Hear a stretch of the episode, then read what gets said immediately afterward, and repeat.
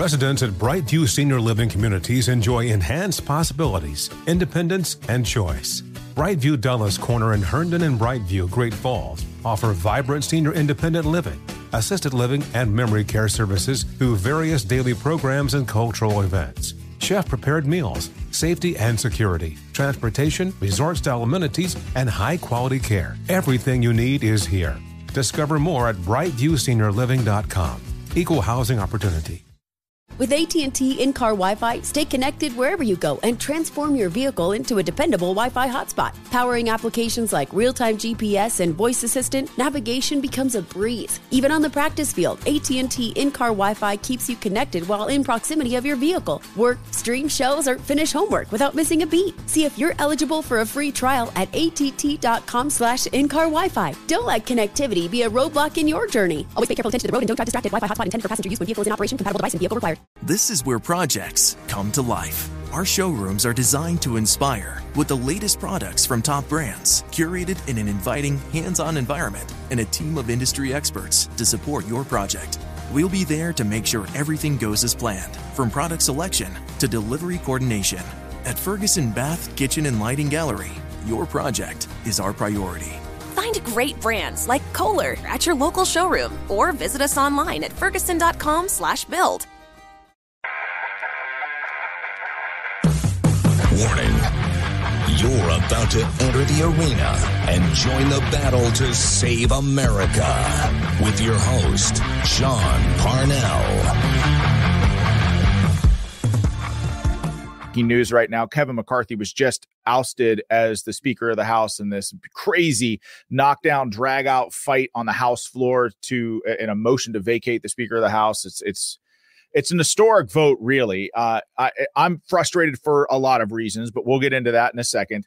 Uh, today, I'm super psyched. Uh, I've got Rich Baris, the great and savage Rich Baris, coming on the show uh, very, very shortly to break down all the insider baseball. And of course, you love Rich Baris if you're if you if you are in the trenches uh, in the platoon uh, as part of this show, then you know Rich Bear as well, and I know he's a favorite of all of yours. So we're really psyched to have him. And by the way, if you're if you're a follower of Rich Baris, make sure to subscribe to my channel, Battleground Live. Um, and if you're here uh, as part uh, of Parnell's platoon, make sure that you subscribe to Rich Baris's channel, The People's Pundit on Rumble. We're both on Rumble. Um, we both like each other. We're both Army guys, so we both believe sort of the same things. And I think Rich agreed to come on the show like maybe once a week, once every two weeks. So again, we're building something special. Rich Baris will be here to react to all this crazy, crazy House Speaker stuff here in a little bit. Uh, but I want to just jump right into it. Um, I, I, I told you at the top of the hour that I am a, a, little bit frustrated with all this, and I am. Um, you know, if you followed me from from in either of my political campaigns, you know that one of the, my greatest frustrations is that when Republicans are in power, they oftentimes screw it up and they fail to wield that power effectively. Now, I, I understand that the Republican Party, by and large, uh, doesn't represent the base well and it, it frustrates the hell out of me. I know it frustrates the hell out, out, out of a lot of you as well. Um, and and by the way, I agree. I, I know Matt Gaetz. I know him. He's a good guy. I know Kevin McCarthy. He's a good guy as well. I know both both sides of their argument. Um, for for Kevin McCarthy, he's just I'll tell you, uh, he's just really, really frustrated for what Matt Gaetz did to him uh, very early on uh, last year when he was running for speaker, the 15 votes and everything else, which ultimately I think debates like that on the House floor are actually good for our country, good for the American people to see that process. I think it's good that things are earned and not giving for the most given for the most part. So I like to see uh, that debate over who should be speaker. Do I think it should have gone on for 15, 16 votes? No, I don't. I thought that was a little bit tedious, but nevertheless, McCarthy clearly has personal animus against Gaetz because of that. Uh, and Gaetz clearly has personal animus uh, against McCarthy for rekindling. Now, again, the Speaker of the House is not responsible for ethics in- investigations, right? But they can wink, wink, nod, nod, and and and steer things in the right direction from behind the scenes, of course, because of course that's just how the political system works in Washington. So the Biden DOJ kill uh, doesn't prosecute Matt Gaetz on anything. And by the way, that should tell you something. The Biden DOJ prosecutes any Republican for anything, even if there's the slightest bit of evidence. So that tells you everything you need to know about the evidence against Matt Gaetz. There's clearly nothing, but strangely, as that investigation stops, there's a House ethics investigation in, into Matt Gaetz that was rekindled shortly after that. That clearly, clearly, if you got kids around, go with go earmuffs here real quick. But that clearly pissed off Matt Gaetz, and frankly, uh, that to me is the core of of why this all is happening. I mean, at the end of the day, I think this is they, they these two people, Kevin McCarthy, Matt Gaetz. I think they don't like each other. Now, I understand the policy discussions on either side of this well. I understand where Kevin McCarthy's coming from. I, I understand where Matt Gaetz is coming is coming from as well. In fact, it's hard to disagree with any of Matt Gaetz's policy standpoints on this issue. However, okay, and I'm I talked to you all about this yesterday, and even some of you called me a rhino Which, like, if you think that I'm a rhino I, I got nothing for you because I am the the total opposite of that. Um, but but as far as as far as Matt Gaetz is concerned, I like him. I agree with all his his policy positions on this. What I disagree with is the mess, the, the tactical, the tactics of all of it, the method by which he's doing this. You know, it's not like we have a 20 seat majority in the House of Representatives. It's not like we have a veto proof majority in the House of Representatives. We don't. And what bothers me is that we have a razor thin margin. Republicans are fighting out there in the open while Democrats who who like oh, have like what like are five seats down? Like all it takes is five republican votes to flip or thereabout and then democrats win on certain issues. So again a razor thin razor thin margin in the house of representatives. But you've got democrats taking pot shots talking smack the entire time. And i can't i can't wrap my mind around and this is something that that i really struggle with where you have i think i think there are eight republicans now who voted to to oust speaker mccarthy. But only eight republicans did that the vast every single Democrat again they didn't break ranks. They they voted also to oust Speaker McCarthy. So it's at the end of the day you have a very very very very very very small minority of Republicans voting to oust Speaker McCarthy and the vast majority of Democrats who did it as well. And I just can't I can't wrap my mind around that. I don't like that. Something about that really bothers me. On almost any other issue, those Republicans would be branded as outsiders of the party. I mean, think about the Obamacare vote and John McCain, just as he left the Senate, uh, voted for Obamacare, thereby betraying his constituency, betraying his state, um, and really spitting in the face of Donald Trump, who's who's a newly minted president at that time. I mean, people loathed John McCain for that vote. I mean, this uh, this is to me, I kind of it's a similar thing. I, if you're going to go toe to toe with the Speaker of the House and disagree with him on many procedural issues, okay, again, I agree with Matt Gaetz in principle and on, on all of these policy things. So I would just advocate for for Matt Gaetz and others who are in his position to have what I like to call tactical patience. You know, the, the whole idea that you don't rush into a kill zone. You might come out alive. You might come out victorious, but you're going to come out battered, bruised, and wounded in the process. There's a better way to do what Matt Gaetz is doing. And, uh, but in, in, in fairness to both sides, I want you to hear what both of these people have to say. And I think I've got a, a, a solution as to how to move forward, but I guess that ship has sailed at this point because McCarthy's already ousted as, as speaker for now. But I want to play you this video of Paul Ryan because I want you to, because I'm hoping that this will remind you of the time when Paul Ryan was actually Speaker of the House and Republicans controlled the House of Representatives, the United States Senate, and the executive, the executive office, the executive branch of, of our country as, as president, Donald Trump as president. We squandered, we squandered everything. We squandered those majorities. And Paul Ryan, as a weak speaker who didn't even want to be speaker, was responsible for that clearly and he's he's by the way it, just as as this motion to vacate has sort of has sort of been on the forefront of everybody's mind now for the uh, for the vast majority of yesterday and today. Paul Ryan is back in the news cycle talking. So let's go ahead and roll this tape of Paul Ryan and see what this idiot has to say. Now I'm hoping we get past Donald Trump by say January. You know, after Iowa, New Hampshire, maybe South Carolina. Um, if you're a betting person, if you go to the Vegas odds, I'm sure they're saying he's probably get the nomination. I still think there's a reasonable chance he doesn't get the nomination. If not Trump, who on the Republican side of the well, aisle?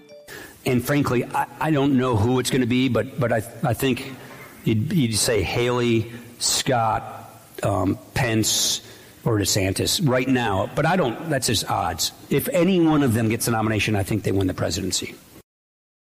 Uh, talk about a man out of his time. Like there's, oh God, it's so frustrating. And and so this is, I, I completely understand where Matt Gaetz is coming from, because the establishment Republican Party does not represent its base well. Okay, people like Paul Ryan have completely alienated the party from the base, and with comments like that, it's it's fairly easy to see why. Where he's talking about any one of these people can beat Joe Biden. I, I I frankly I don't agree with that, and I think the polling bears that out as well. In fact, I think the person who's best positioned to win, and it's no surprise to anybody listening to this, but it's Donald Trump. I mean, he's it, the guy's by far the most electrifying political figure uh, in my lifetime. He's polling that better than he was in 2016 and 2020, and even better than he than he was in 2022. Um, so I think Trump is stronger than ever. Um, but I want you to also watch this video because I want to get to Rich Baris and get his reaction to all of this. I want you to hear what what Matt Gaetz said on the steps of the Capitol last night.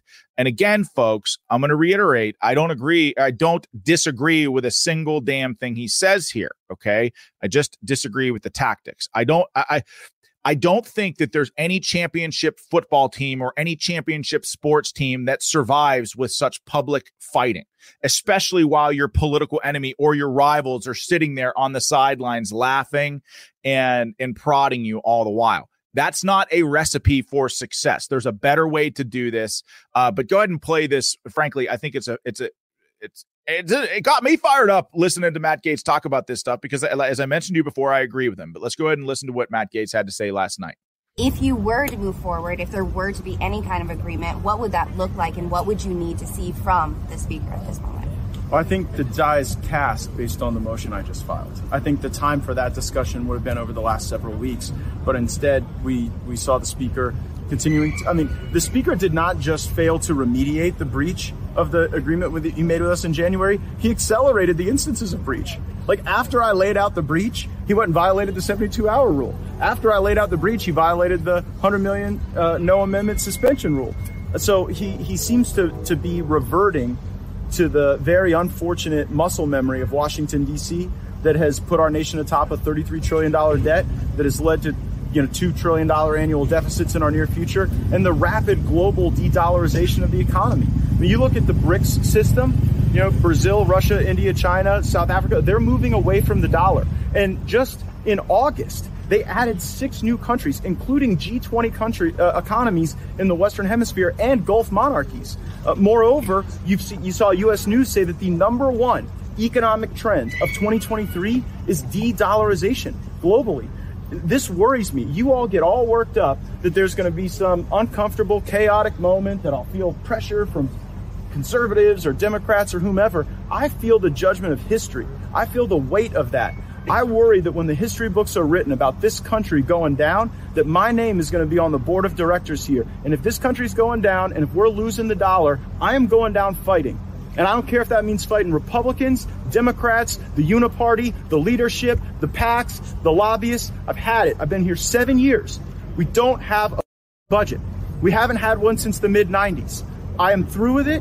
I apologize for using that word, but the only path forward here is to have single subject spending bills that can be reviewed, amended, considered, and I think that is the responsible way that our legislatures all over this country operate for good reason. Mr. Gaetz, how many Republicans do you have with you in the House? How do you respond to Kevin McCarthy's claim that this is payback for an ethics investigation?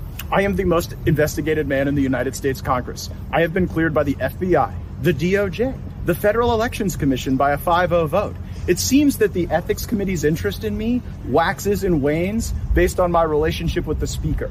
I believe that Speaker McCarthy is trying to signal to the Ethics Committee to pursue me. When I gave my Sunday interviews yesterday, indicating that I intended to file this motion to vacate Speaker McCarthy, hours did not pass before Republicans and members of the Ethics Committee were backgrounding reporters that they wanted to expel me from the United States Congress for bringing a motion to vacate under the rules that we negotiated in January after Kevin McCarthy broke his word. They want to expel me for Congress from that. So, uh, you know what? I'm built for the battle. I face down tougher than these folks, and I'll do it again. Mr. Gaetz, how many? Okay, so clearly you can tell that Gaetz is is fired up. He it, this is personal. He does not like those ethics ethics investigations into him. By the way, and I, I completely agree. Um, I, I'll say this. You know, Gaetz is is upset, and ultimately why they killed Scott Perry's bill, which was the initial budget bill for for this year, the the initial omnibus bill. Which again, I'm no fan of omnibus bills. Okay, I get it. Um, but Scott Perry is one of the most conservative members of the House. He's the chair of the House Freedom Caucus. That bill was was by and large written and negotiated and pushed by him. It was it was a conservative bill. Uh, Gaetz killed that bill. I, I, don't like that he killed that bill because now we're left with some garbage 45 day continuing CR that's the, with all the radical left spending still crammed in it. And ultimately, it was what some are calling a backroom deal between Kevin McCarthy and Democrats to to pass that bill for 45 days to give them more time to negotiate. But I, I again, when you look at okay, so Matt Gaetz and company are mad at Kevin McCarthy for doing that, having 100 plus Democrats vote for a bill. But then how do you square that with ousting Kevin McCarthy by having eight Republicans vote to oust him and every single Democrat? It, it seems to me that that there's it takes some logical gymnastics. You can't live in both worlds is my point. And and moreover, there's there's a sacrosanct House Republican conference rule that states that the motion to vacate should only be available with the agreement of the, Repu- the, the Republican conference so as not to allow Democrats to choose the speaker that rule is meant to ensure that when Republicans are in the majority, Democrats cannot choose a speaker. Now, Matt Gaetz, like I, I, I love the guy, but he violated that rule. He just did. Um, I don't like doing that kind of stuff. I don't like airing of dirty laundry out there while our enemies, our political enemies, can see it all. Again, agree with him in principle, disagree with him on tactics. Um, and by the way, there's a better time there's a better time to go at Speaker McCarthy. If you want to have these conversations, let's get full swing into the, the impeachment inquiry. Let's get full swing into funding border security or building the wall. Let's get full swing into stopping fentanyl from pouring into this country. Let's subpoena Hunter Biden. Uh, let's do all of that stuff first. We have the, House Republicans. I mean, have the momentum right now. And to me, this this uh, it frustrates the hell out of me because here here again, we don't control the executive branch. We, we, don't have a majority in the Senate. We have a majority in the House. And I just feel like we're squandering it all over again. We could be using this time to take the fight to the Democrats. Instead of that, we're empowering the Democrat majority in the House. And if you don't believe me, take Matt Gaetz and take Kevin McCarthy out of your minds. Just put them on the sidelines. I don't care where you stand on the issue. And I also realize the vast majority of you are probably with Matt Gaetz. I sure as hell know that Brock is. Brock is really frustrated with the process, and rightfully so. The vast majority of Republican voters are frustrated with, with, the process. I get it. 100%. I'm with you. But the Democrats are celebrating. What does that tell you? They like when we're weak. They like when we're fighting each other because when we are in disarray here, they can get away with damn near everything that they want. And that's exactly what's happening. Um, and so, uh, so on the flip side of that, as I already told you, Speaker of the House doesn't technically, he's not technically in charge of eh, or in control of who conducts and ethics investigations, but he can certainly send signals of, of, of who is in charge. And McCarthy should send a signal right now to end this BS investigation into Matt Gaetz Or at least publish the results to get this cloud uh, out from over this guy's head. It's completely unfair. Republicans shouldn't be conducting lawfare against other Republicans. And ultimately, it's this personal fight between the two. It's the reason for all this drama and distraction that we're facing, that we have now on the House floor. If the Biden DOJ declined to prosecute, that should tell you something. So it's frustrating to me that Republicans are stabbing each other in the back, left and right. Uh, and when we do that, not just our party and our movement. Not only does it hurt our party and our movement, it hurts our country because these Democrats are crazy. If if you if you don't believe that we are in the midst, we because we are in the midst of of a great cultural revolution being led by these communist mouth breathing Dems in the House and in the Senate and in the White House, then you are wrong. And every single second that we are distracted from that mission of stopping them is a second that they are closer to the wholesale destruction of this country and everything that we hold dear. Because believe me when I tell you that that's exactly what they're focused on. And so, look, I got Rich Baris here. I don't want to wait even another second to bring him on. Uh, let's bring on uh, Savage Rich Baris is here with me. I hope I hope Savage Rich comes out tonight, as Brock said. And I want to read something to you. You, you tweeted something out. I want to read that back to you, and I want you to react to it. And I thought, uh, as usual, it was it was super interesting. You said on Twitter moments after McCarthy uh, was ousted as speaker. You said the motion to vacate passed 216 to 210. Kevin McCarthy has been ousted as speaker. One, if McCarthy acted on political weaponization, perhaps Trump would have been Trump's would not Trump would not have been too busy and unwilling to save him. Two, McCarthy and McConnell, McConnell sabotaged MAGA in 2022 to avoid this very outcome. It's fascinating stuff, man.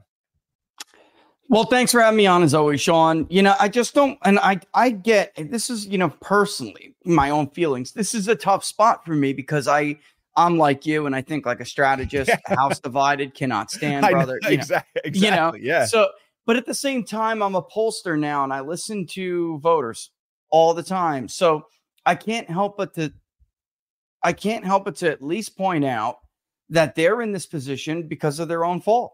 You know, they they are here because they're not serious people. Dirt folks, during the vote, somebody jumped up and said, "Pull the fire alarm."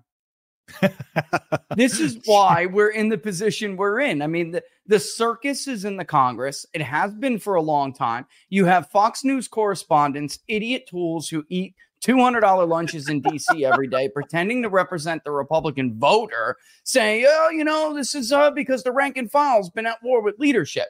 It's the exact opposite tool. The leadership has been at war with the rank and file forever.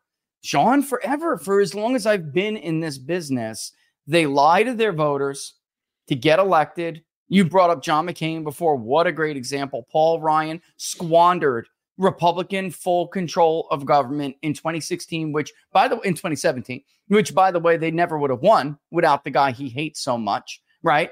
And right. he goes up to the microphone and he says, I heard a, he heard a voice that none of us heard. And now I hear that voice too. And we're going to respond to it. it was the biggest crock of you know what I think I've ever seen a politician spew. And then he went right back to stabbing Donald Trump and the voters in the back. John McCain spent the last couple of days of his life putting his disgusting, crusty old man finger down to break a seven year campaign promise that Republicans gave voters, winning majorities in Congress with that promise just to spite Donald Trump because he's a tiny little man. This is what we're dealing with. And I understand Gaetz's point of view and I understand the voters' point of view. And I also understand, frankly, even McCarthy's point of view. The guy has a few vote majority. He's trying to give everybody, um, you know, uh, enough to, to hold the glue together. But this last one, I mean, eh, you got to get out of that town once in a while, Kevin. You all do if you didn't realize that with the border, I mean, even Elon Musk is there last weekend talking to Border Patrol. This is an invasion, and he forsakes them and make sure he he, he what rubs elbows with Biden quietly to make sure that Ukraine is funded. I mean, mm-hmm. Sean, I, I mean, there's I, only I, so many times you can drive toward the wall before the car doesn't stop in time. Okay, so I I so so before we move on, I got a so if you're if you're with us right now, folks, if you're watching my show and this is the first time you've seen Rich Baris, I didn't get him on the thumbnail because Rich confirmed uh, before we had already posted the episode. But make sure you go and like and subscribe to People's Pundit page. Um, he's an amazing guy, and if you're watching this show now uh, and you're new, uh, obviously subscribe to my page, but like this like this video because Rumble notices that stuff. And if Rumble yep. notices, it helps us get advertisers, both of us. And the more advertisers that we get, the more content that we can give you. And especially for Rich, the more polling he can do. And that's good for not just the people who are watching and listening to this, but also for, for the country because they'll be better informed about what's going on. Um, okay, Savage Rich.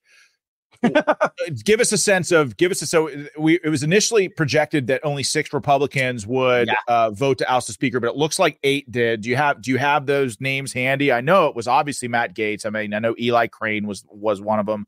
Bob, uh, Bob Good was one of them. Mace was a, a, a big a bit of a surprise uh, for people. Uh, yeah, so let me make sure I get them all. It was Mace, Burchett, Crane, Bob Good, Eli Crane, Matt Gaetz, and I mean, pro- probably the audience will even help us out a little bit. I did have them all. I Yeah, just don't have them right in front of me. But Mace was on the line. I mean, it was like two o'clock, and it was clear that she she was you know leaning towards vacating the chair and uh it was like 45 minutes before three finally get oh, i don't know i'm kind of wishy-washy still but just something about it sean led me to believe she was going to be a yes so i wasn't surprised uh but she was uh Spartz was a no uh stefanik was a no although stefanik really wasn't in doubt Spartz was um, you know, eight is a bigger number than I think a lot of people thought. I thought, you know, it was we were really looking at six solid ones. And uh, you, again, I, I really, I got, I know it's a tough question for people to ask, but or answer, but I really just got to point out that eight is more than we thought. This is a historic day. This hasn't happened in more than a hundred years. When uh, what's his name? Joseph uh, Gurney Cannon. He was a Republican from Mhm. Illinois. He was a speaker. He basically dared the Congress. They were like, you know, he was like, you don't like me? Vote, vote to vacate the chair. I don't care. And he was like one of those old, hard, hardcore, old school Republicans from the 20th century, 19th century, and he won that vote. So this is the first time in history. McCarthy's also the shortest serving one. Uh, so or or no, shortest second shortest serving. So I think he mean, might be the big short. deal. I think I think he might be the shortest, shortest I serving think it's speaker. the second. I I I to, I'll, I'll make sure I get I'll make sure I get that for people on on Twitter later because there is one more that I'm I'm I'm I'm thinking is on the line. Uh, but maybe maybe I'm wrong.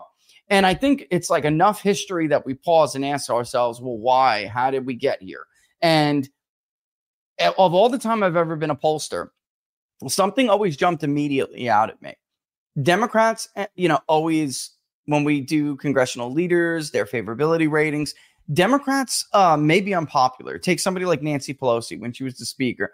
She had one of the worst combined unfavorable ratings. Mitch McConnell always had the highest, very unfavorable, but she had the worst combined. And it was solely due to like universal hatred among Republicans and a solid majority of independents. But Democrats circled the wagon.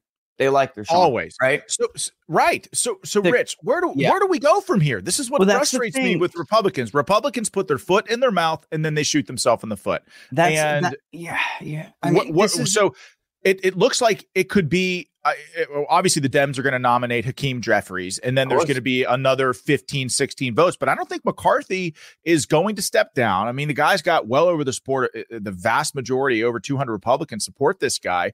Where do we go and and does does this does the, do these many up and coming votes does it lead to McCarthy going to Gaetz and say okay I'm going to give you more concessions on, say, border security, and or hey, how about this? I'm not going to give the Democrats a House vote on aid to Ukraine. I mean, does he make concessions to to Gaetz? Because McCarthy has already uh, said very publicly that I don't care if he gets, I don't care if I get ousted as speaker. I'm not making any concessions to the left. this is where th- this this is where I had a, a a break with this, you know, personally with this plan. It's like, well, what's the end game? And I went to some of my, uh, you know, my MAGA friends, you know, uh, war room lovers. MAGA brothers, yeah, got Yeah, it, got it. MAGA brother, and they're like, look, you know, we can bully Jim Jordan a lot easier. Like, Jim but Jordan Rich, said- Rich, Jim Jordan doesn't. Jim Jordan, I can tell you unequivocally, he does not want the job. He's No, one of the sir. Republicans. He he's one of the few Republicans that can ask clear, direct questions and not grandstand at some of these oversight committee meetings in our judiciary. Uh, he's extremely effective. He's he's better used there. He doesn't want the job. He does not want it. It seems like the speakership, when you're a Republican, is basically the kiss of death, the end of your career. Uh, there are people calling, I kid you not, and I don't know if I should. Yeah, I'm just going to say it. If he yells at me, he yells at me. There are people calling David Gilio and asking him to run against Kevin McCarthy right now. Uh, so, like, you know, this is unbelievable because it's like you become the speaker, it's uh, an aspiration of yours, and then it winds up destroying you. And so if you're Jim Jordan, you're anybody, you don't want it. So I just didn't see the end game here. Although, again, I understand from the voter and the base's point of view, this is an unsustainable situation. It doesn't matter if it's Jim Jordan. I heard somebody float Chip Roy. I mean, that's how laughable this is. Chip Roy is currently in the 8 to 10% majority right now if you're looking at the the wings of the party being in a proxy fight with the Republican nomination. He is with Team DeSantis. and has made some of the dumbest statements on the planet, including praising Liz Cheney. You know, for I mean, the guy, the guy's a total fraud. I mean, come on. Including did you uh, hear? speaking of Liz, Cheney. speaking of Liz Cheney, did you hear that Liz Cheney had called Hakeem Jeffries after a media appearance last night and Yeah. told Hakeem Jeffries to oust Speaker McCarthy? I mean, Yeah. this this okay. So this, folks, this is the insider baseball that goes on. That I Disgusting. I'm not. I'm not sitting here telling you like, oh, McCarthy's wrong eh, or Gaetz is wrong. No, I'm telling you that I understand both sides of this issue. I understand principally too. and agree with Gaetz on this stuff. But this, the Democrats are always, always, always scheming, and they will find cracks in the Republican conservative movement and find ways to get us to turn our guns on each other. I mean, metaphorical guns, you know, and it just frustrates the hell out of me that it seems like we just always take the bait, Rich. it's it's also true that it's not this is not solely McCarthy's fault, right? Because he was trying to hold it together in the beginning of his Right. speakership. Right. Even people who have always been critical of him came out and said, you know what, you got to give it to him, You got to give him credit where credit's due with this, with that. What Republicans should be doing is going behind closed doors, not in front of reporters, not in front of the uh, you know the you know people you know are going to leak to the other conference and hatch these problems out. Don't air your dirty laundry in public. The problem again, though, is that you know because I don't I, I don't like the people who are saying Matt, you know, Gaetz is grandstanding. No, he's not. He got to a point where he ran out and of, of um, procedural ways to affect change. So he he popped the he popped the pin, Sean, in the middle of the room. That's what he did. and he eventually just said, "That's it. We're all going together." You know, proverbial pin. Um, you know, so That's a I- that's I- a good, that's a good, and that's a good comparison. Actually, that's I think that if leadership and people will say, Rich, what else could leadership bend on? Well, how about be what you say you are when you run for office? It is not or shouldn't be lost on anybody right now that Donald Trump's lead over Joe Biden in 2024 is about twice as big as the Republican lead over Democrats on the generic ballot in 2024. So there are voters who trust Trump, don't trust the party. And every time we it's so easy to identify what it is. There are two things going on. You have Republican stalwarts that are that when I was talking about favorab- favorability before, they don't like their own leaders, Sean. That's why Republican leaders are always so negative, and ne- you know their their ratings are typically more negative. They won't circle the wagons around uh, their leader for the sake of that, you know, because simply they are the leader of their party. They won't do that. Republicans don't feel represented. Democrats do. So for Democrats, well, the rest of the country hates their the leader's guts. They still stay behind them because they feel like they're representing them. I elected you to do that. Take the heat. Do whatever you got to do. Uh, you know, you got my support. It's the opposite with Republicans. They feel like every time it's election year, they tell them whatever they would think they want to hear. Then they go to Congress, stab them in the back, and it's just it. It was bound to reach a boiling point. Is is I guess my my larger argument here. You can't. This is not a sustainable situation. No party can survive not representing their voters.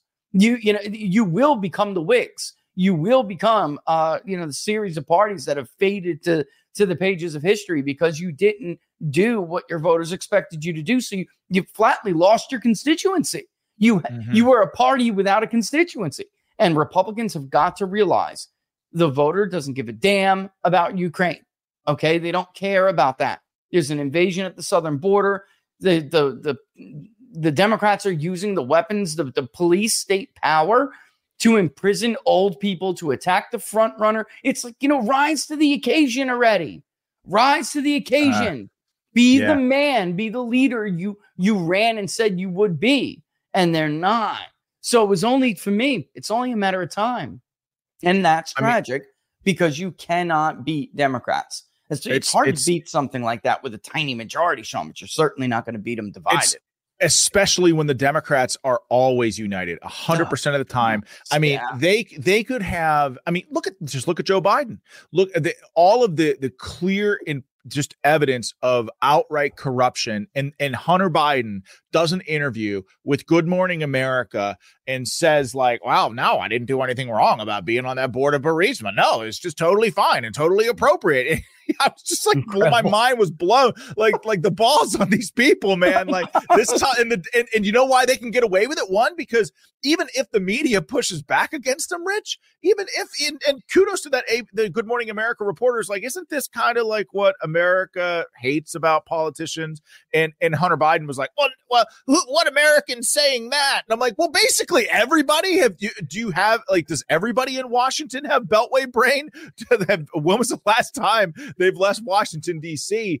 Um, but it's just it's just so frustrating to me that the Democrats doesn't matter how bad things get, they are just united, and and you can't beat a movement that's united with with that's half-ass stock platitudes and not being wholly dedicated to your base. It's just frustrating. And oh, Brock just texted me and said we have over a over a thousand people watching. I mean, so by the way, Rich, I, I, like that's pretty amazing.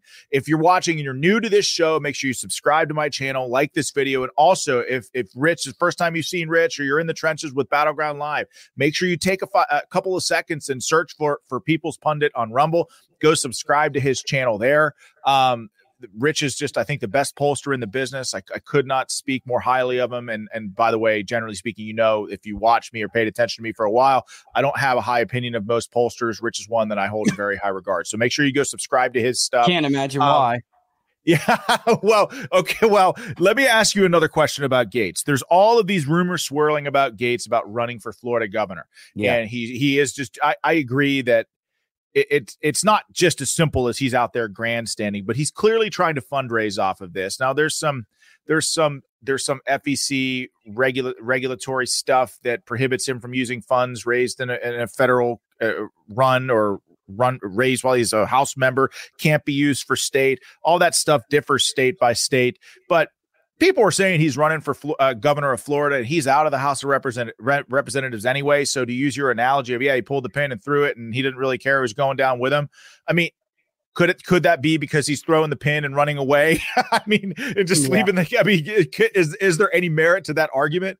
Uh, this is going to draw some DeSantis uh, fire, but it's true, so I'm going to say it anyway.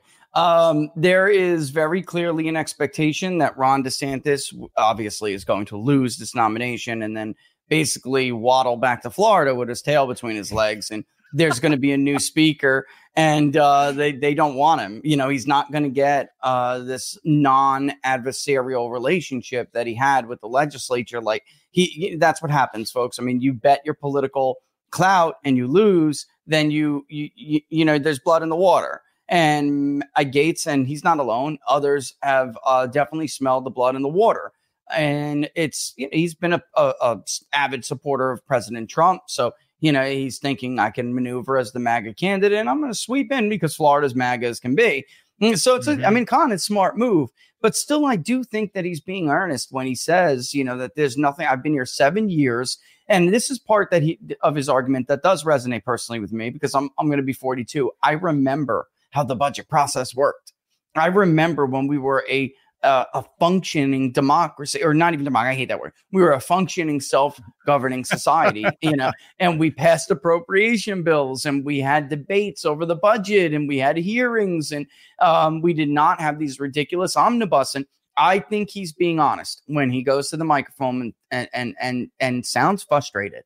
You know, like I don't want my name to be attached to this disaster. And if you are like, I think I agree with Gaetz on this, that this debt bomb is going to go off, especially with the weakening of the petrodollar and the uh, the pushing of Russia into China's arms, creating you know what is essentially a balancing coalition that we have no hope to balance against. So eventually that right. will come That's back right. to bite us. We're only able to sustain this level of debt because of those things. When the international system changes, the balance of power changes, Sean. Mm. We're going to have to atone for that debt. And I guarantee all of these people who are talking trash about Gaetz right now are going to be pretending that they were shoulder to shoulder with him trying to stop the debt bomb. I guarantee you, Chip Roy will make it sound like his amendment that got defeated would have provided 50% worth of cuts and we would all be safe uh, from the from the debt crisis just had they passed Chip Roy's amendment. It's in reality, it's a joke. All right. I mean, his his amendment was a joke. I am picking on Chip Roy. It's just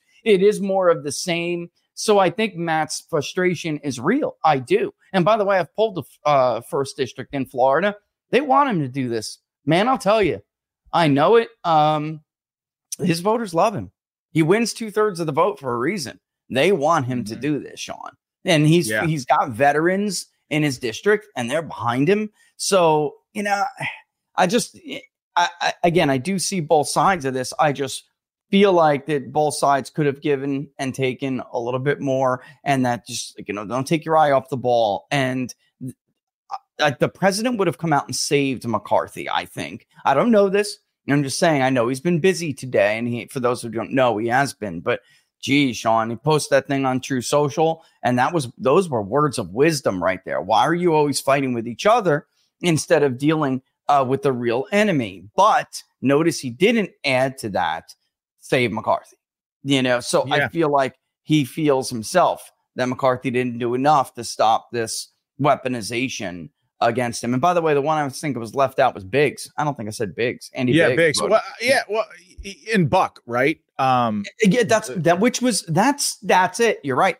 And that one, that's the last one. And that was stunning to me because Buck has like lost his mind recently. It, it certainly seems like that. I mean, every time It's he's he's out there doing uh, interviews on like MSNBC and CNN and talking about there's no evidence to impeach Biden. I'm like, what world are you living in, bro? What do they have on you that you have to say that kind of stuff? I it's When it's crazy to me.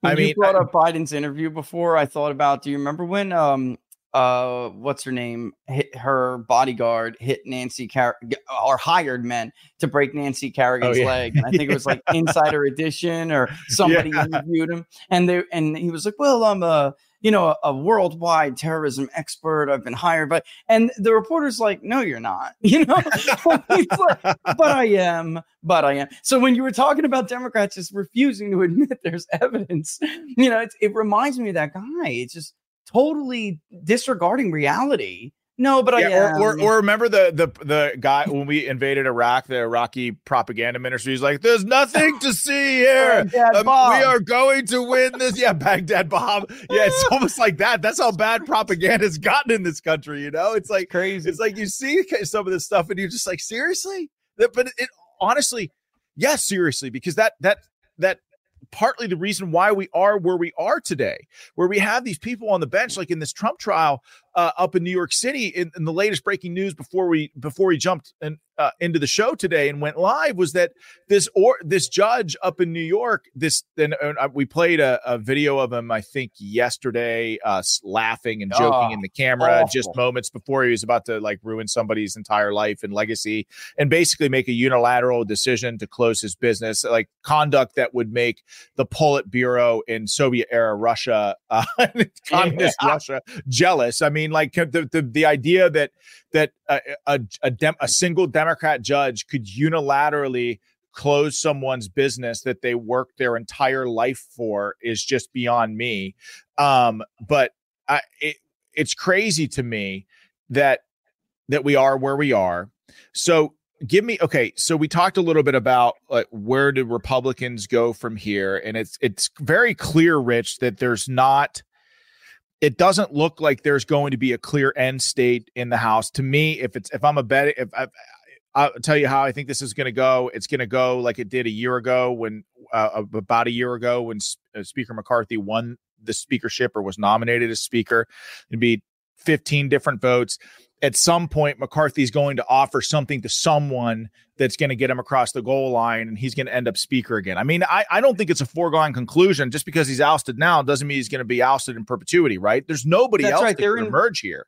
They're in recess, and what they're all doing right now is exactly that sending out feelers. Of course, there will no doubt going to be a cool down period because he's going. I mean, allies of Kevin McCarthy wouldn't even let Matt Gaetz speak on the Republican side of the House today. He had to sit on the Democratic side to speak in the microphone.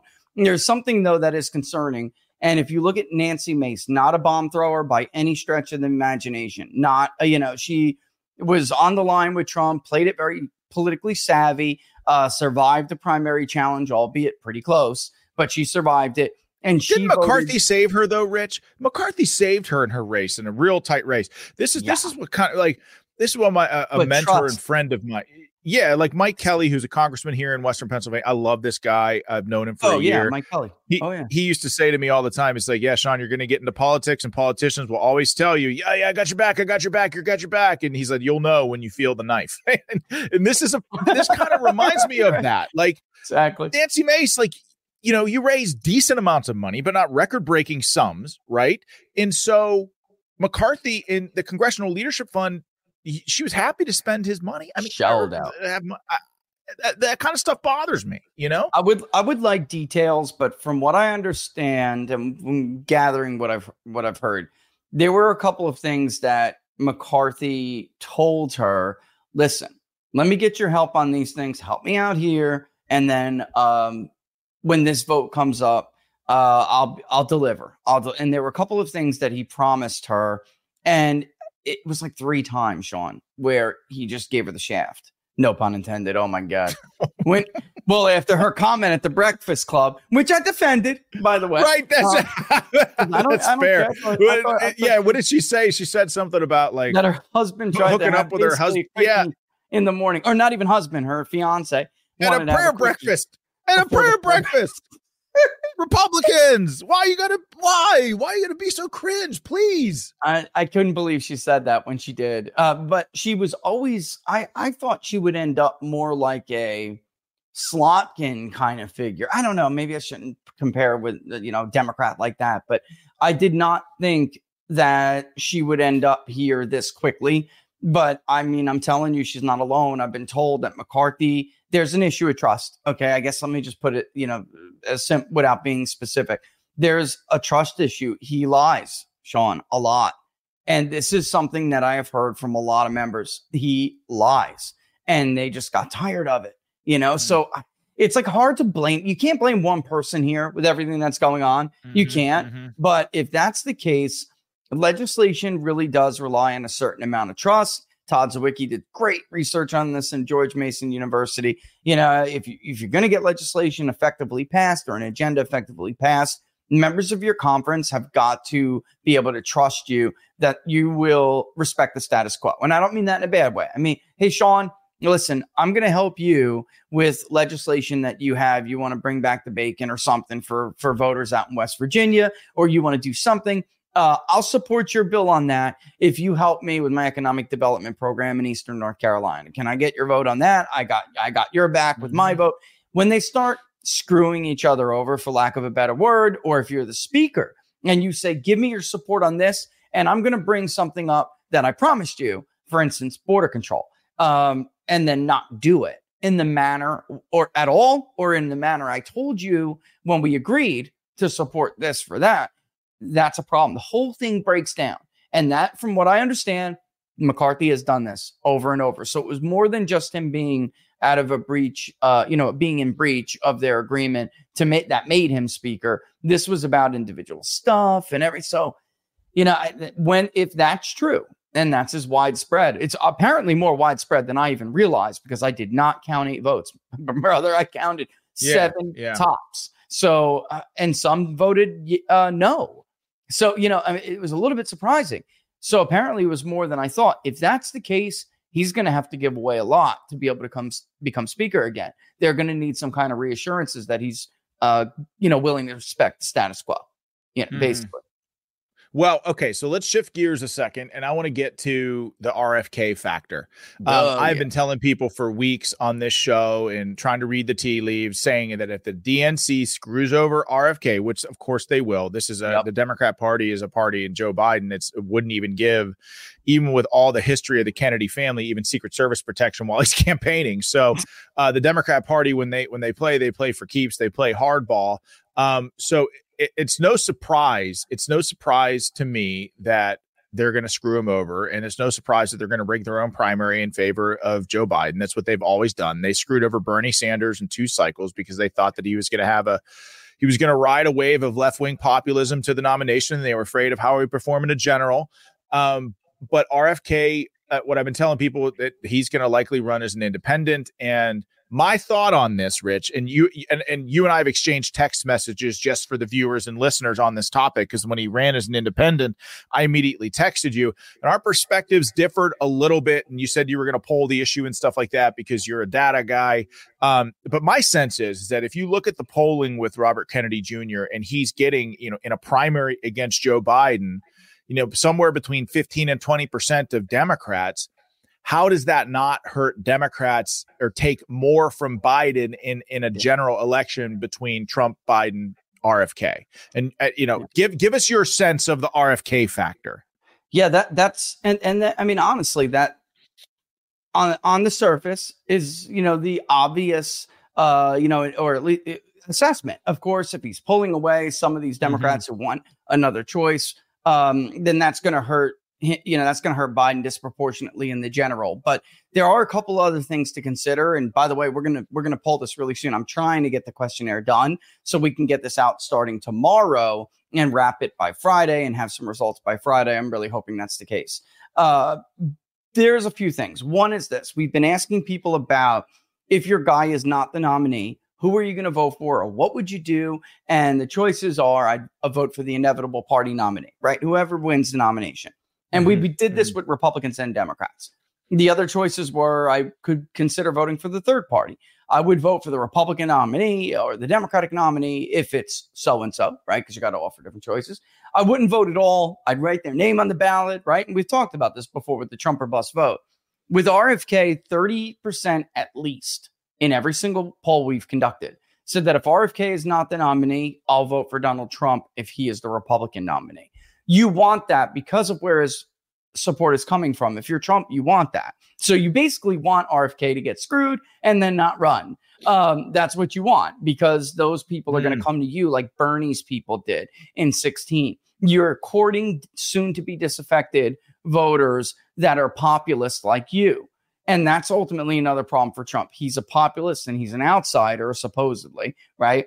Mm-hmm. So it mm-hmm. could take some of that there. He's not getting support from the Northeast. He's getting it from the Midwest and the South. That's problem. So I don't know. It could be that I totally end up. This is totally wrong, and and it does um, hurt Biden. But in the where he was getting 13 to 15 percent of the Democratic nomination vote wasn't from the Democratic stalwarts, the party stalwarts. It was from independents, disaffected moderates who uh, lean uh, to the Democratic Party, but they're not really basey. They're not, you know, solid Democrats. He was having a difficult time breaking in to traditional Democratic constituencies, non-whites, young people, self-identified liberals. So that's part. That's something we got to remember. And then also there's this: the hive mind.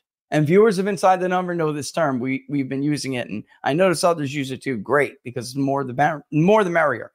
Democrats are a hive. And I don't mean this, Democrats. If you're watching, you get insulted, tough beans. If you don't like it, you should look in the mirror and reconsider what you are because you all are a hive mind. You don't have independent thought, right? You follow the leader, you follow the movements, and you circle the wagons. And when he starts attacking the DNC, which is the game plan, he will become a pariah. And Democrats will say, this guy is trying to help Trump and then Democrats are going to close ranks. And so I, there's all of that going on. So again, I'll try. I always trust the data, and we'll see. We'll, we'll see what happens. But um, there is thing. By the way, there are things Trump can do to counter this. So yeah, that was my lot. next question. I yes, mean, look, like I'd be all I mean, over like right R, R, yeah. Well, RFK is not like I, no. I, I like that he is a Democrat that I feel like if I were in a, a a, elected official capacity in some way, shape, or form, he, on certain issues he he would seem like he's pragmatic. But when you go do deep dives into some of his positions like his position and stance on i would ban fracking that is a killer in pennsylvania. It's a total complete deal breaker for me but it's also a deal breaker for a lot of of real moderate democrats who are union democrats that have been working in and around oil and gas jobs for the past 20 years. I mean there's no way they're going to be voting for somebody that that would ban fracking. He's also horrible on guns. He's also said some terrible things about trump. i mean I, right? And so, yeah. what can what can Trump do? What so what what can he do to? Because if if we're going to say, okay, I'm wrong, he RFK. And by the way, my wife uh, Melanie agrees that she thinks this hurts Trump. I, I would say more than it hurts Biden. Yeah. Um, but and she's got real good political instincts on stuff like this. Um, but I, I just don't know because he is so extreme on a lot of things. Republicans haven't really attacked him at all. Um, but if you if the position is that RFK hurts Trump more than Biden, then Trump has to do something because his margin is already going to be razor thin, and RFK in the race could be the nail in the coffin uh, before the race even starts. He won Michigan in 16 because of those disaffected Bernie voters. They were left wing populists. Michelle mm. in Lansing Hills, Michigan. I'll never forget her. She was lifelong Democrat, totally a lib, but her husband uh, lost her job, lost his job uh, because of trade, which she blamed trade for. Back then, Bernie was like Trump on trade, right? Mm. And then, of course, on immigration. So she said, "I'm voting for Donald Trump because he's not really a Republican anyway." And you know, uh, you know that that's I, I'm not voting for this corporatist woman. I'm not doing it. This is the exact kind of Democrat who cost my husband his job. I'm not doing it. Mm-hmm. So uh, people like that, I think RFK can appeal to because on some of those other issues, she wouldn't mind, right? So what does Trump have to do? Move to influence the hive mind immediately. And you wouldn't even be lying by doing it. I know someone who's a friend of the family. He is pissed because he's a Trump supporter, actually. And he think he feels like RFK lied to him. And he thinks that he either is a plant and he's been duping everyone from the beginning, or he's trying to bully Trump into giving him the VP slot. That's what really is happening. That's what this it, believe me, inside. Oh, uh, interesting. Interesting. That's very interesting because yeah. there have been that rumors about well, Trump needs to pick RFK as president publicly. I'm sure. Actually, I think he's going to come out soon himself because Sean, he right off the bat, he said, "Look me in the eye and tell me this isn't bull," you know, and he didn't like the answer. So wow. he, yeah, he thinks that it's either some kind of trick to get Trump to give him the VP nod, or uh, this has been a grift all along. So what could Trump do? Paint him as that. And you're you're not even lying. I mean, you he whether he is acting like it or not is could you know is that spoiler guy. He's trying to be the reverse of Ross Perot. And if Trump does that, then Republic, you know, he'll have the opposite effect of the hive. Democrats, they'll start sympathizing that Trump is hitting RFK because some I'm talking about not Democrats like, you know, your ancestral oh, Democrats yeah. in Western Virginia or parts of North Carolina that have been voting, you know, for Trump. I'm talking about the southeastern Pennsylvania Democrat. I'm talking about Oakland County, Michigan Democrat, parts of Macomb County. Those Democrats you have to get to sympathize with RFK so they so if Trump is hitting him, then they're um they're they'll close ranks around him, and Republicans will close ranks around Trump. Also, you named it with some of the positions. This is a guy who said the Parkland families are right. The NRA is a terrorist organization. This right. is, um, you know, there's a lot, Sean, that uh, that he could do. And frankly, I'd have been, I'd have been firing away already if it was me. I would. Okay, so so how so circling back to uh, using Jen Psaki's term and circling back to the the I think the chaos that that's playing out in the House right now, which again, I don't really have a problem with it. I think by by and large, it's good for the American people to get a sense of have a sense of transparency, get a sense of you know how certain people vote. I, I I'm not opposed to any of this, but how do you think that this plays with the American people? I've seen polls that that have chastise Gaetz by saying that, you know, McCarthy by and large is not wholly unpopular with conservatives. In fact, I've seen a couple of polls saying that, well, he's not like pulling off the charts as popular. People are maybe they disbelieve that he would do a good job at first, but maybe he's earned some respect after having served in the role of speaker for some time now. So, how do the people, if you're reading the tea leaves on this now, I mean, I'll tell you how it, you know how this makes me feel as as a, both a voter and somebody who's run for office a couple times. It, it just pisses me off. It's like Look, I just think like, well, damn, the Republicans just can't get it together. Even yeah. with everything that's on the line, Republicans just can't get it together, and it frustrates me. But how do you think how do you think the American people see all of this? Uh, it, it, with when you're t- thinking about the Republicans in general, that's probably going to give them a little bit of a renewed faith. There'll be some that are pissed, Sean. You know, there'll be the Mark Levins and others. You can see them, you know, wildly mm-hmm. swinging. But there is they ne- they're never really the problem. they're going to vote Republican anyway. The problem mm-hmm. uh, are are those voters who feel like Republicans just repeatedly lie to them and betray them. This may actually help with them, but I'll tell you, in the short term, it's probably going to hurt overall with the American people. It's they just don't, especially independents, they don't like disorder. I called them, I wish Trump would have listened in 2020. I called them the seasick voter. It's not that they disliked how Trump was handling the presidency.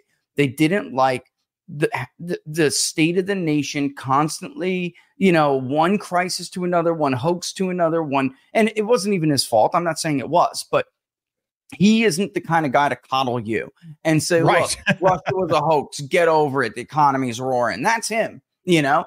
When in fact, though, there are some independents who really needed somebody more of a consoler in chief. You know, we called them the seasick voters because it was simple. The boat was just constantly rocking and they were getting nauseous. They were getting sick. And instead of, I mean, if you're seasick, hanging your head off the end of the boat, throwing up into the ocean, do you want someone saying, knock it off, weenie, you know, the economy's ripping? Or do you want someone to hold the back of your head and tell you, don't worry, the storm's going to calm and it's going to be okay soon. We're going to get through this together. Trump should have did that in 2020, and he would not have lost some of the people that he did lose because he did. Let's not throw out the baby with the bathwater. That's such know? a great point. That's such a great point. And, and, I'll just tell you this: you know, having run for Congress in that cycle, uh, we did we were polling all throughout yes. the race, and w- one of the very steep drop offs, and and this is significant, I think, in Pennsylvania, but especially in Western Pennsylvania, but with seniors, Trump was yes cruising to reelection, and I mean cruising to reelection prior to COVID. But when COVID happened, that it was the tumultuous nature of of the actual the pandemic and the lockdowns and the nursing homes and the death tickers on CNN every day, which by the way disappeared the moment Biden walked into the White House. You notice that, of course. Um, but like, but his support with with seniors, just because of like the up and down seasick type, the boat was making him sick, so to speak. Um, just his support fell off a cliff. So I'm saying we saw that. We saw that reflected in the polls as well. There were some people who said, "Look, I and and again, I know he got more votes. I know he's definitely. I don't care what even some of the polls suggest. He's obviously the most popular, uh, beloved right. Republican yeah. president ever, probably in our lifetime. Mm-hmm. Uh, look, because you just don't get that many votes if you're not popular. It doesn't happen, folks. I'm sorry. Um, so he we're talking about a, a, small group though that he needed especially considering what democrats threw at him and he did slip even from pennsylvania to florida to michigan he slipped with an older demographic that really is just not used to the country being like that you know again the boat constantly rocking mm-hmm. and, uh, and especially if they're independent not so much if they're you know self-identified republicans but older independents they didn't like the boat rocking constantly. It didn't matter. It was the media's fault. Everyone even kind of knew it was, but that wasn't the point. It was how Trump reacted to it sometimes that bothered them. And when COVID came, uh, you know, it, it gave them the perfect uh, storyline to tell those voters, like, you're at risk. Look at how many of you actually died already. And by the way, Trump yeah. did lose a lot of votes, Sean by them dying from COVID. That happened, um, you know, without a doubt, that targeted groups that were more Trump voters. It's just almost like, you know, I'm, no, I'm not going down that rabbit hole, but I'm just saying the Chinese just so happen to unleash a virus on the world uh, that that you know didn't target younger liberals. It targeted older people, and they were afraid. You know, for a while there, they were afraid, and they needed more reassurance. And not all of them, but a lot of them. And elections are one of the margins. So you slip in Pennsylvania 58, you know, 40 with seniors. If you slip to 54, 46, you're going to lose. And that's what happened. Hmm. Well, what happened. So look, it's six o'clock. You've been with us for the for almost the full hour, uh, folks. If you made it, we're still over a thousand strong uh, the whole hour. If, if, you're new to the program, subscribe to Battleground Live. We'd love to have you. If you're uh, in the trenches with Battleground Live and have been from the beginning, make sure you subscribe to People's Pundit on Rumble. Um, and do whatever you can to to support Rich. I think he's one of the best pollsters in the business. I want to give a thanks and a shout out to uh, Pops. He gave five bucks in the super chat, so thank you. 100 percent of what we get in the super chats goes to building a new studio, so that I don't have to do my show next to the cat litter box, which is kind of a running joke on the show. Um, but it, again, it can get pretty chaotic around here, Rich, when you've got five kids and I a dog you. and two cats. And so, so thank you, Pops. Appreciate that. Uh, Rich, where can people find you and how can people support you? Because we have a very, very Mm. active audience and just tell them, tell them what they can do. Central Hub is uh, locals, peoplespundit.locals.com. And uh, like I was talking about the polling, that's all through the Public Polling Project, which we crowdfund. So if you can contribute, that would be great. And we, you know, if, if it doesn't make the target, then we just fill that, um, you know, the rest of that. So we're obviously trying to build that contributor base up as much. But if you go to locals, you'll see it right there anyway. So the best place to just go is locals, People's Pundit locals.com and Sean let me just say we're also re-adding the social bias indicators because like talked about the shy Trump vote in 16 and 20 that was when the media ridiculed you. You know that's it. Right. Now we have law enforcement persecuting you. So I can't help but to wonder whether or not even though Trump is doing so much better than he always did in the polling is it possible he's actually doing even better and wow. Okay. Before you go, us? tell us, tell us about this. This is a great point. The Yeah. shy Trump voter, the idea that we, it was very hard to capture back in 2020 and 2022. Before I let you go, just to give people a sense of what you mean, people were just, first of all, they didn't trust pollsters. They didn't, conservatives especially, didn't want people calling them, asking them probing political questions about who they believed in because they were afraid of just being ridiculed socially. Now you're right. That's a great point that we have actual i- institutions of our government going after these people. And so, yeah, if you thought that they didn't talk back in 2020, you could they're, definitely not talking now. So how are you measuring that? So we we had what we're called we called the social bias indicators, and we asked a series of questions that basically were designed to measure someone's comfort level during the interview, giving certain responses, such as your political beliefs, how you eh, you know, such as how you intend to vote, you know. And we asked a series, you know, how about when you're talking to your neighbors, coworkers, your friends, your families, strangers, and pollsters, of course. And we would measure whether they were, you know, between it's very much like a favorability scale, but you know, between being very uncomfortable with a particular question to being, you know, somewhat uncomfortable or somewhat comfortable, very comfortable. And what we could see these groups routinely you know presenting during these indicators. We call them throwing signals like you know just like a um, adverse effect is measured when you're testing uh you know vaccines or something and they would throw these signals in the VAERS system. That's what they call them throwing signals. That's how we kind of modeled it and we would see these same groups sean over and over again throw these Wow. signals. One of them white suburban women and he always maybe he would lose them but he never did as bad as the polls always suggested and that's because they don't want to go to the Tupperware party and have their friends find out that they voted for Donald Trump, right? And another Yeah. one, young black men. They were constantly throwing these signals. Well, what about now? That's when you could just be made fun of or your aunt would yell at you. Now you could get 15 years, you know? So um, I can't help but to say to myself, now it's time to re- put them back and see because I think we're, you know, we're, we're in a wholly different period now. I bet What you a- it's there. We're going to find out. Uh, what a it's a gen- it's genius. This is why we love you, Savage Rich, Savage Yeah. Rich Baris, aka also the People's Pundit. For those of y'all who are who are who are watching, but Rich, thanks for your time, man. We always love having you, and if you Anytime, made it brother. this far, everybody, seriously, like like this video. Rumble notices that stuff. Like and subscribe to Battleground Live or my Rumble channel. Like and subscribe to Rich's channel. Like Rich, he was kind enough to say he was going to come on somewhat regularly. I don't know if that means every week or every two weeks, but we've been having him on and we love having him. So, so Rich, uh, thanks for giving us your time, man. Have a great night.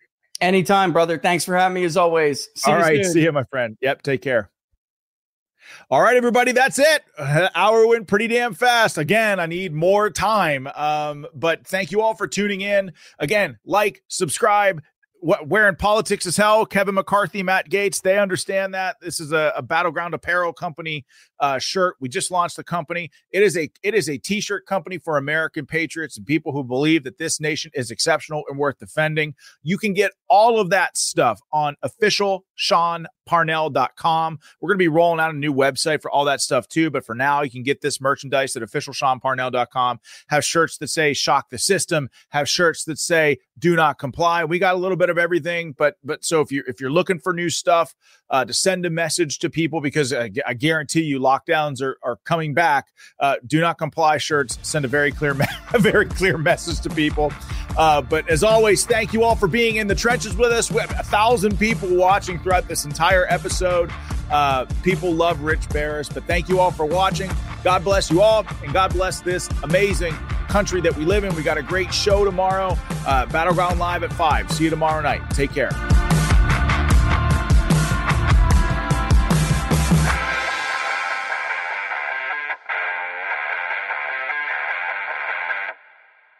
Residents at Brightview Senior Living Communities enjoy enhanced possibilities, independence, and choice.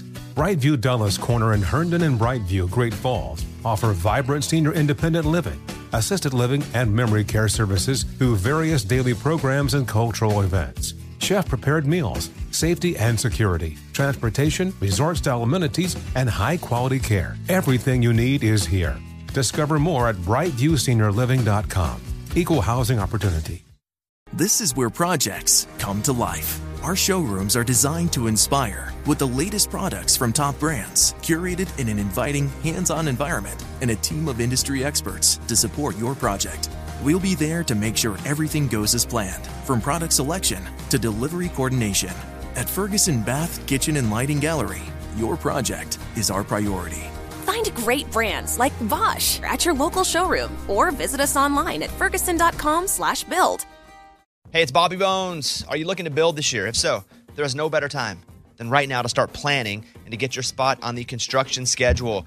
If you need a garage, a stall barn, a storage for vehicles, RV, boat, collectibles, or even a, a shop for your farm, hobbies, or car restoration projects, visit mortonbuildings.com and start your construction process.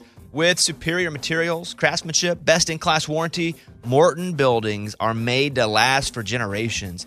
At Morton, the difference is in the details. From their cutting edge innovations to their craftsmen in the field, they are dedicated to surpassing expectations. Their legacy of excellence spans more than 120 years, and Morton Buildings is 100% employee owned with more than a quarter million satisfied customers. That means they're the industry leader you can trust. When you choose Morton, you'll experience quality at every step of the building process, starting before the walls even go up. Visit mortonbuildings.com to get started today.